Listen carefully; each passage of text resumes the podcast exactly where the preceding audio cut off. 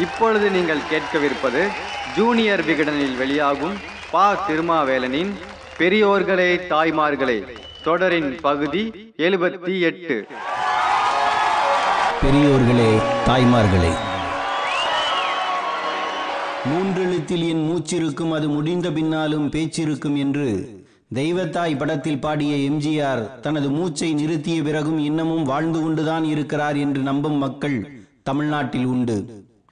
அந்த மகாராஜனுக்கு சாவி இல்லை என்று கும்பிடும் மக்களும் நாட்டில் உண்டு.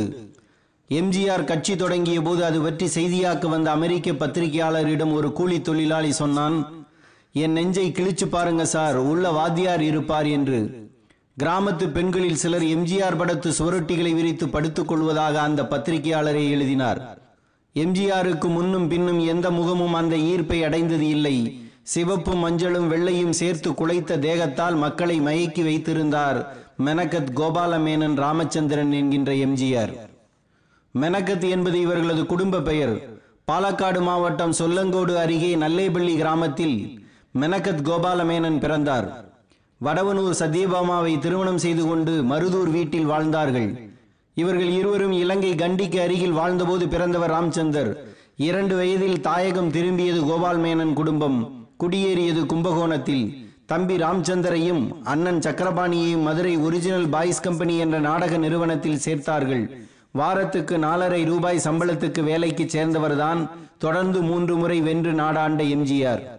பி யு சின்னப்பா ஆண் வேடமான ராஜபாட் போட்டால் பெண்களைப் போல் நளினமாகவும் சிவந்தும் ஈர்ப்பாகவும் இருக்கக்கூடிய ராம்சந்தருக்கு ஸ்திரீபாட் வேடம் தரப்படும். முப்பதுக்கும் மேற்பட்ட நாடகங்களில் நடித்த எம்ஜிஆர் சென்னைக்கு வந்து சென்ட்ரல் அருகில் உள்ள வால்டாக்ஸ் ரோடில் குடியேறினார்.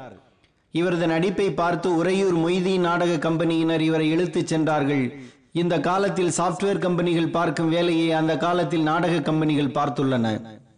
மொய்தி நாடக கம்பெனியில் நாடகம் போட ரங்கூன் போனவர் மீண்டும் ஒரிஜினல் பாய்ஸ் கம்பெனிக்கே வந்தார். ராம்சந்தர் வளர்ந்து விட்டான். பெண்ணின் நளினமான குரல் உடைந்து விட்டது. அப்போதெல்லாம் பின்பாட்டு கிடையாது. நடிகர் நடிகைகளை பாட வேண்டும். எம்ஜிஆரின் குரல் உடைந்ததால் ஸ்திரீ பாட்டுக்கு அவர் பொருந்தவில்லை. உடனே உஷாரான எம்ஜிஆர் வீர விளையாட்டுகளை கற்றுக்கொண்டு ராஜபாட்டுக்கு தயாரானார். நாடகங்கள் எல்லாம் சினிமாவாக பரிணாமம் பெற தொடங்கிய காலகட்டம் அது. முதல் படம் கிடைத்தது சதி லீலாவதி. அடுத்தடுத்து இரு சகோதரர்கள் மாயா மச்சீந்திரா ஹரிச்சந்திரா பிரகலாதன் மீரா ஸ்ரீமுருகன் என பல பல படங்கள். ஆனால் அனைத்திலும் சிறு சிறு வேடங்கள். அவருக்கு ராஜ கலையை கொண்டு வந்தது ராஜகுமாரி. எம்ஜிஆர் கதாநாயகனாக மகுடம் சூட்டிக்கொண்ட இந்த படத்துக்கு கதை வசனம் கருணாநிதி. ஆயிரத்தி தொள்ளாயிரத்தி நாற்பத்தி ஏழு ஏப்ரல் பதினொன்னாம் நாள் இந்த படம் வெளியானது. எம்ஜிஆரின் முதல் படமான சதி லீலாவதி ஆயிரத்தி தொள்ளாயிரத்தி முப்பத்தி ஆறில் வெளியானது. கதாநாயகனாக எம்ஜிஆருக்கு பதினோரு ஆண்டுகள் பிடித்தது. ஆனால் முப்பது ஆண்டுகள் அதை தக்க வைத்திருந்தார். அடுத்த படமே மூன்று ஆண்டுகள் கழித்துத்தான் வெளியானது. கதாநாயகனாக அவர் நடித்த மருதநாட்டு இளவரசி படத்துக்கும் தமிழ்நாட்டு அரசியலுக்கும் ஏகபந்தம் உண்டு. எம்ஜிஆர் கதாநாயகனாகவும் ஜானகி கதாநாயகியாகவும் நடித்த இந்த படத்துக்கு கதைவசனம் கருணாநிதி. தமிழகத்தின் மூன்று முதலமைச்சர்கள் ஆயிரத்தி தொள்ளாயிரத்தி ஐம்பதில் இந்த படத்தில் இருந்துதான் மகிழ்ந்து எழுந்தார்கள். மர்மயோகி படத்தில் ஸ்டைலால் ஈர்த்தார். என் தங்கை படத்தில் பெண்களை வசப்படுத்தினார். மலைக்கல்லன் படம் ஸ்டார் ஆக்கியது. அலிபாபாவும் நாற்பது திருடர்களும் படத்தில் ஆச்சரியப்பட வைத்தார். இருபத்தைந்து வாரங்கள் ஓடி சூப்பர் ஸ்டாராக மகுடம் சூட்டியது மதுரை வீரன். வென்றால் மன்னன் தோற்றால் நாடோடி என்று எம்ஜிஆரே பயந்த நாடோடி மன்னன் அவரை திரையுலக மன்னன் ஆக்கியது. மன்னாதி மன்னன் படத்தில் அச்சம் என்பது மடமையடா அஞ்சாமை திராவிட உடமையடா என்ற பாடலே இவரை மன்னாதி மன்னனாக தூக்கியது. திருடாதே படமும் தாய் சொல்லை தட்டாதே படமும் குடும்பங்களுக்குள் அவரை கொண்டு போனது. ஆயிரத்தி தொள்ளாயிரத்தி அறுபத்தி மூன்றில் ஒரே ஆண்டில் ஒன்பது படங்கள். கருணாநிதியின் வசனத்தில் வெளியான காஞ்சி தலைவன் எம்ஜிஆரையும் திமுக தலைவர்களுள் ஒருவராக ஆக்கியது. ஆயிரத்தி தொள்ளாயிரத்தி அறுபத்தைந்தில் வெளியான எங்கள் வீட்டு பிள்ளை தமிழ்நாட்டு பிள்ளையாக அவரை தூக்கியது. Chennai Broadway Mekala Madurai Central Kovai Royal Thanjai Yagappa ஆகிய ஐந்து ஊர்களிலும் நூத்தி எழுபத்தைந்து நாட்கள் ஓடியது இந்த படம். சென்னை காசினோவில் இருநூத்தி பதினோரு நாட்கள் ஓடியது. திருச்சி ஜூபிட்டரில் இருநூத்தி முப்பத்தாறு நாட்கள் ஓடியது.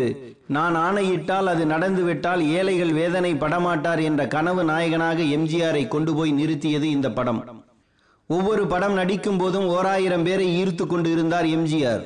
விபூதி பட்டை சந்தனம் குங்குமம் என நெற்றி நிறைய பூசியும் கழுத்தில் துளசிமணி மாலையும் ருத்ராட்ச மாலையும் அணிந்து நாடக கம்பெனியில் இருந்து சினிமா கம்பெனிக்கு வந்த எம்ஜிஆர் சில ஆண்டுகளிலேயே ஒவ்வொன்றாக விடுத்து கருப்பு துண்டை தோளில் போட ஆரம்பித்தார். அதற்கு காரணம் கருணாநிதி. திராவிட இயக்கத்தவராய் வலம் வந்த கருணாநிதியும் தேசிய இயக்க ஈடுபாடும் தெய்வீக நம்பிக்கையும் கொண்ட எம்ஜிஆரும் ஒன்றாக திரைப்பயணத்தில் இணைந்து அரசியல் பயணத்திலும் கைகோர்த்தார்கள். ஆயிரத்தி தொள்ளாயிரத்தி ஐம்பத்தி ரெண்டில் திமுகவில் சேர்ந்தார் எம்ஜிஆர்.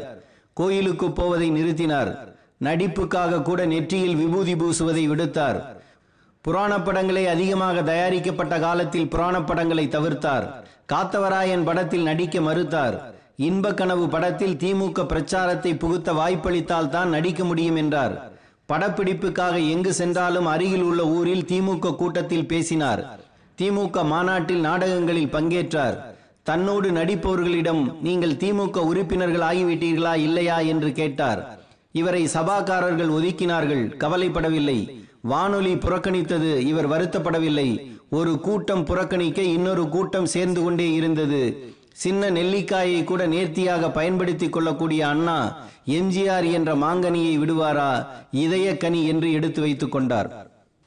திராவிட முன்னேற்ற கழகம் ஆட்சியை பிடித்த ஆயிரத்தி தொள்ளாயிரத்தி அறுபத்தி ஏழு தேர்தலில் நூற்றுக்கணக்கான பேச்சாளர்கள் தலைவர்கள் அந்த கட்சிக்காக இரவு பகல் பார்க்காமல் பிரச்சாரம் செய்தார்கள்.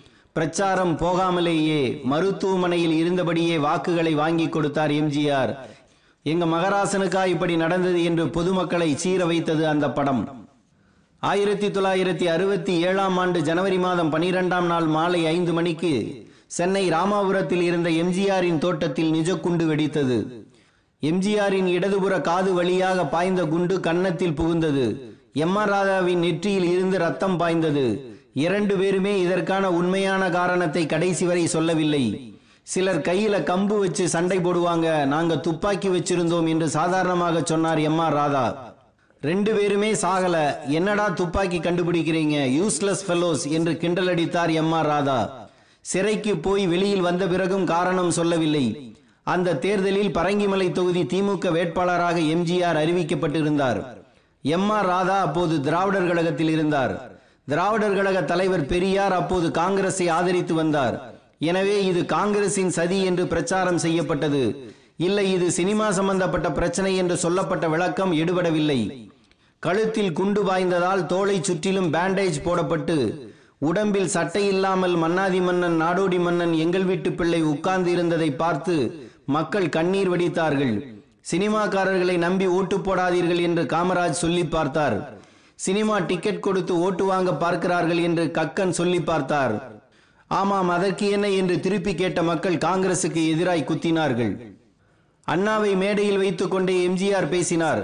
மகாபாரதத்தில் யுத்தம் துவங்குவதற்கு முன் யாரேனும் ஒருவர் பலியாக வேண்டும் என்று சொன்னார்கள். அர்ஜுனன் பீமனை காட்டிலும் பலசாலியான அரவானை பலி கொடுத்தார்கள். பாண்டவர்கள் கட்சி வெற்றி பெற அரவான் பலியானதைப் போல நான் பலியாக தயார் என்று எம்ஜிஆர் கர்ச்சித்தார் அப்போதுதான் அண்ணா உயிரை தர வேண்டாம் நீ முகத்தை காட்டினால் போதும் என்றார். எம்ஜிஆர் என்ற மூன்றெழுத்து முகம் காட்டியதும் திமுக என்ற மூன்றெழுத்து எழுந்து நின்றது எம்ஜிஆர் சூரியனை மலர வைத்த சந்திரன்